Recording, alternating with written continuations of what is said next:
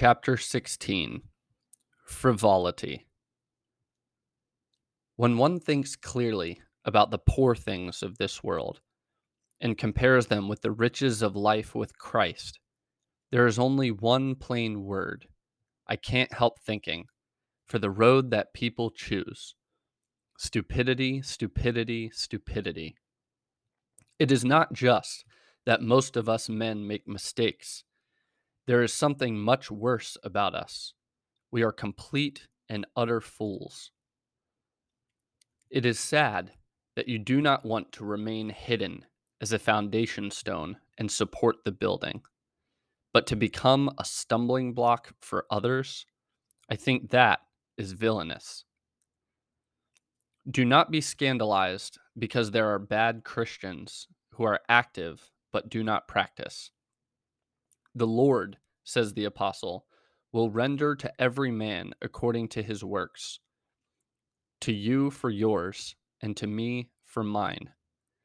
If you and I make up our minds to behave well, there will be two fewer scoundrels in the world for a start.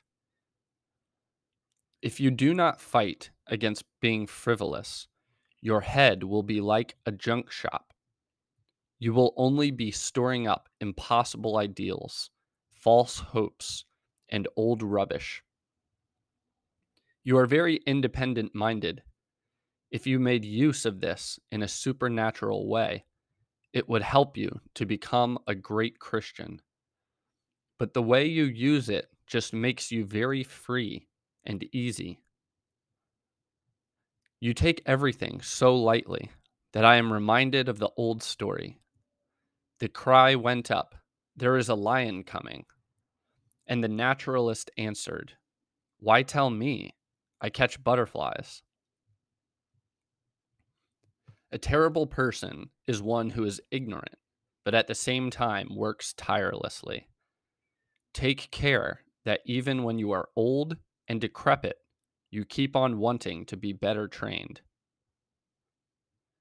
This is the excuse of a frivolous and selfish man.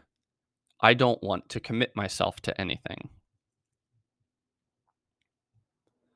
You neither want to be an evil man nor a good one. And so, limping on both legs, you will have mistaken your way and filled your life with emptiness. In medio virtus, virtue is to be found in the mean, the wise saying goes, warning us against extremism. But do not make the mistake of turning that advice into a euphemism for your own comfort, calculation, tepidity, easygoingness, lack of idealism, and mediocrity. Meditate on these words of sacred scripture. Would that you were cold or hot but because you are lukewarm and neither cold nor hot, I will vomit you out of my mouth. You never reach the kernel of things. You always concern yourself with accidentals. Allow me to repeat what sacred scripture says. You have only spoken in the wind.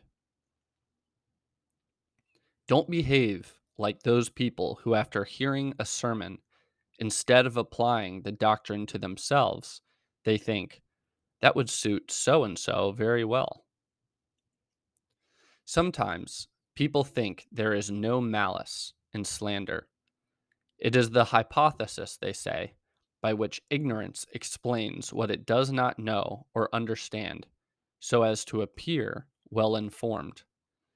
But it is doubly evil as ignorance and as a lie. Do not speak so irresponsibly. Don't you realize that as soon as you throw the first stone, others, anonymously, will organize a full scale stoning? Is it you who are creating that atmosphere of discontent among those around you? Forgive me then for having to tell you that, apart from being bad, you are plain stupid.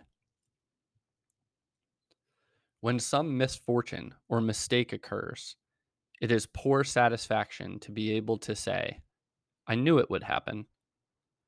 It would mean that you are unconcerned with the troubles of your neighbor, for you should have sought a remedy if it was in your power to do so. There are many ways of sowing confusion. It is enough, for instance, to speak of the exception as if it were the general rule. You say you are a Catholic.